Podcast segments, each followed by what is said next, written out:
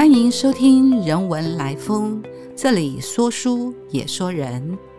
我是中央研究院文哲所研究员刘苑如，今天要讲的题目是夜麻、儒商与冠癖，叶德辉的三种面貌。叶德辉出生于一八六四年，卒于一九二七年，自患兵，号西园，属于晚清民初争议性的人物，在文化界私底下都唤他做叶麻，也就是满脸麻子的叶老。他自己则戏称为冠癖，简单的说就是至少洗染香艳的痞子。但从历史的角度来说，他则是继承了明清以来儒商传统，在取得进士功名后退官返乡，继承家业，在经商之余以读书、教书、藏书乃至出版各种图书闻名，成为湖南内地一直红到江户海上、北京都城的文化名人。章太炎誉其为读书种子，甚至传言王国维投水自杀，也跟叶德辉这样的读书人竟被罗织罪状而处决，深感无奈，绝望至极而死。他的诗人朋友金天阁，也是《孽海花》作者，在叶焕斌先生传中坦言，先生貌清丑，口操乡音，辩记不能为雅词。而另外一名自命为满清遗老的朋友黄兆梅，在叶希元先生传将他与古代的韩非、祢衡、嵇康、谢灵运、范晔等同列，认为他们都是身具文采却富才傲物而倒祸的才子。两人分别从叶氏的形貌举止、性情才能各执一端，为叶氏盖棺论定。然若结合两种评论，则类似庄子大宗师寓言中的箕人。箕原本是不整齐的田亩，后来引申为无所修行而疏外形体，乖异人伦，不偶于俗者，或许可以概括叶德辉形丑为俗却又精明多才的三种不同面向。所谓晚清，重要的分水岭落到从一八四四年一直延续到一八六四年的太平天国之乱，军饷已经耗尽了国力，更重创江南鱼米之乡。然从近代史的角度来说，一八四零年英国签订不平等条约，加深了清朝统治力量的衰退，于是国人力图自强，李鸿章等人主导以夷制夷，提升军备，却还是在一八九五年中日甲午战争中大败。而康有为、梁启超之流改弦更张，呼吁从教育、制度、文化进行改革。特别是梁启超积极上京办报，写了大量的政论文章，推广维新思想，却屡遭排挤逼迫，对当时造成了极大的影响。一八九七年受到黄遵宪的邀请，来到素为守旧的湖南，担任实务学堂的中文总教习，而当时岳麓书院的山长，也就是相当现在的大学校长王先谦，以及社会名流叶德辉等人，正好针锋相对，风风火火上演了一场新旧冲突的思想大战。不仅吹皱了湖南一池春水，王爷的名声也从内地吹向了全国。究竟哪些因素造成叶德辉启人的性格与命运？让我们话说从头。叶德辉的祖籍在江苏吴县，清道咸年间，祖父因太平天国之乱迁居湖南，与波子街九芝药堂的劳家世代亲家。在劳家的协助下，叶氏家族从经营布铺染坊而逐渐发迹，后来还涉及茶叶、钱庄、书籍、书画、古玩的买卖，与晚清民初的社会脉络与文化风气密切相关。叶德辉是叶家的长子，一出生就有喜鹊翔集的瑞兆，而备受宠爱，却在三岁时感染麻疹，濒临死亡。幸在家人悉心以鹿茸调养下康复。后来听说身材也长得颇为高大，却在脸上留下了不可抹灭的痘疤，嘴角也有一些歪斜，再加上一口湖南乡音，大大影响了外人对他的第一印象。在八岁入小学时，他回忆到先生的形象，面黄唇黑，眼着铜框镜，手执木戒尺，举其姿离可怪之形。同学则是顽童八九，列作相还。或可说，透过此一童年的镜像阶段，叶氏方才有丑的认知，尽管说的是先生的丑，同学的调侃，但言外之意也正是开始逐渐意识到自己的丑。叶德辉在二十九岁为光绪十八年壬辰科的进士，科考后钦点为吏部主事。与他同榜者后来许多都成为了重要的文化教育名人，像是身兼中华民国首任教育总长、北大校长和中研院第一任院长的蔡元培，主持商务印书馆四部重刊主编的张元济，或者著名的外交官蒋廷福等等。源于中华文化传统本就有人物品鉴的惯例，看重形貌与才之间的关系，在品第优劣中表现出人学的品味，而将两者关联思考。在历史中存在三个系统，长期以来并行不悖。其一，成于中，形于外，认为身体并不是单纯的形貌外显，而承载的人的内在品质，常与其社会身份与人格特质相关，甚至将形貌、骨骼、声音、气色与举止等外在的特征视为可揭露一生命运的关键。其二，则是对以貌取人持反对的态度，这种实证主义主张形不胜心，心不胜术，术正而心顺之，则形貌虽恶而心术善，无害为君子也，即认为心术心性之正与否，方为评断君子的条件。其三，为道家式的行禅德全，将人的形体委诸气化之变，而德充于内，则使形体与时俱化，除却了好恶之情，因此人的自然德行反能恒存而不铅华。尽管三种论述都颇为普遍，甚至交融于日常生活中，为一般人仍容易受到外在形貌的影响，即使未将形貌出丑与邪恶不幸连结，还是会将其相视为一人的非常之相。叶德辉并非没有自知之明，再加上清朝历史为最低薪的朝代之一，晚清官员正常的收入微薄，一个补了十缺的六品小官，每年只有一百二十二两的收入，若依靠养廉银的额外收入，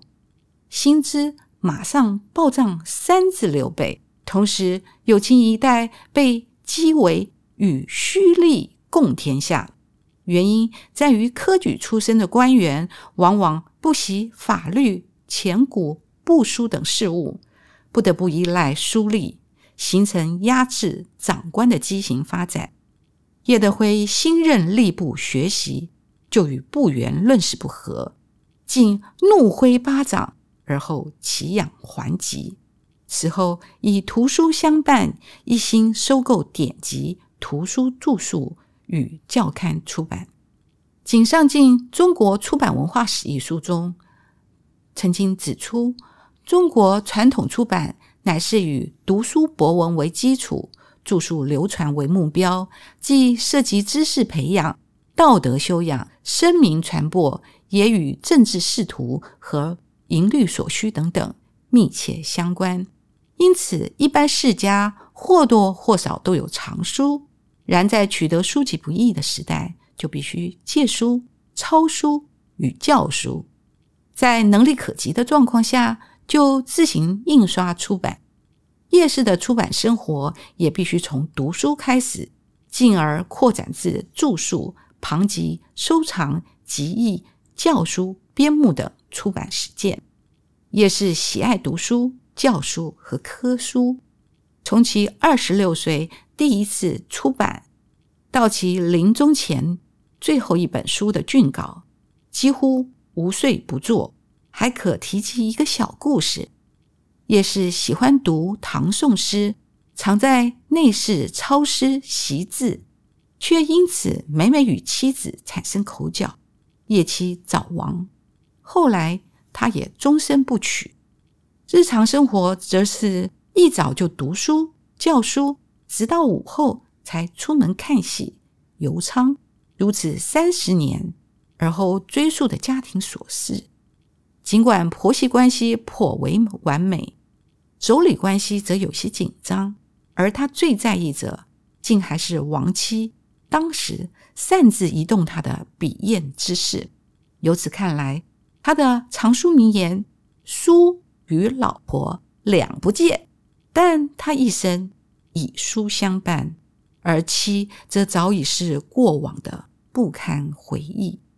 夜市官古堂作为一家私人书坊，基本上配合特定读者群的阅读倾向与品味而经营，所刊刻者多于罕珍书、学术专书、书目文献、乡邦文集和个人著作为主。置身在新旧时代交替的关键时刻，却以他的敏锐阅读嗅觉察觉时代的阅读品味、收藏癖好和实用需求，在求新求变时代呼声中，往往采取适反其道的方式，积刻了大量稀珍而优质的古籍，试图转旧为新。其中最精到者为引科南宋的南岳总胜集，特别使用了日本剪纸，不仅保留了宋本的行款，连宋绘、缺笔及缺文的墨块亦如实呈现，也将误字用别的纸赋予卷末，这样对史料的尊重与爱护历历可见，仿真之妙，连当时版本目录专家杨守敬也误以为宋版，愿意高出原书的书价八十两白银购入，已超过了六品官半年的收入。可见在晚清时期，古书仍是一门好生意。叶德辉一生大部分停留在雕版印刷时代，从一八九五年起，借着地方权势跟湖南官书局密切连结，与王先谦共理湖南官方的科书资源，得到盐商朱昌龄的资助，借由蒋社附设的书局出版刊科，善用湖南廉价而精良的科工创造资本，也复制真本。然王先谦于一九一七年过世后，叶德辉竟轮至以宋抄的《道德经》直借千金才能支付书局场地、员工与科工费用。两年后决议将湖南科工一概遣散，湖南官方的科工资源至此终结。更值得注意的是，原本两不界的夜市却已定义。他说：“二三明钞已借商务印书局百印，岂不能科？借人科之。但使古人之书得传，便觉问心无愧。”然而这样一位文化名人究竟为何沦为惯癖？他又是怎样耍痞？夜市曾写诗自况说：“久使关头来去惯，一生鸡口是非多，所谓鸡口，也就是口舌之意。用他弟子的话说，就是欲言则言，欲行则行，不知驱使，亦不知必谤。首先，他在阻挠新政推行之际，假王先谦弟子苏语的名义，编辑出版《异教重编》，维护纲常明教，并辑录了《觉迷要录》等守旧论著，攻击康梁变法思想以及唐才常起义。虽声名大起，至今为口教的守护者，一生以打击新党以及外国的学术宗教，维护儒家经典的正统性为己任，却因此被立宪派、革命党的报刊归类为保守派，成为新时代弃欲扫除的主力。其次，晚清时期的叶家生意采多角经营，家境颇丰。他的四弟信号声色犬马，所交往的里巷游侠常涉不法，又与人争利，往往涉讼，一波未平，一波又起。在一九一零年庚戌丙荒案中，与王先谦被罗织列案其中，究其原因，实则牵涉到四弟，最后竟被革去功名，但他却一直保持沉默，到晚年六十自述才说明原委。一九一一年满清覆没后，他以文化移民自居，撰写《光复坡子街地名记》，沿街散发，对革命功勋黄兴进行激烈的人身攻击。在文中，他时而将黄兴贬为妇人女子，时而拟为鸡公鸭婆，极尽嬉笑怒骂之能事。稍后一九一三年三月十八、十九日又两次在长沙日报刊登叶德辉启事，说道：鄙人惯痞，惯至前清，少年德伯终日花天酒地，自命为护花司令，亦常为谭乐主，至今中华民国全体不认之满奴瑞臣，牵挂弹章，幡然改悔，清心寡欲，步履红尘。革命之后，自问无横草之功，亦未尝充专为临时革命之人，亦未尝入党为以事欺人之事。冠已消灭，痞于何身？平生文章事业百不如人，相状艳体之事，少年习染，今则无闻再过，倒目死灰。戏谑中带有深沉严肃的控诉，针对那些新朝专营为官仗势之人。一九二七年在湖南农民运动中被捕，也是用一副对联为厥词，表面上盛扬农运宏开，其实用稻粱、粟麦和黍稷等农作，鸡翅无非杂种，又盛赞会场繁盛，却用马牛、羊鸡、犬豕等牲畜痛骂尽是畜生，横批万兽率舞。畅快口舌之后，他的一生也在枪声中落幕。我是文哲所研究员刘苑如，谢谢您的收听。如果喜欢我们的分享，邀请您按下订阅支持。若对节目内容有任何回馈或想法，欢迎 email 到节目的听众信箱与我们交流。人文来风，下次见。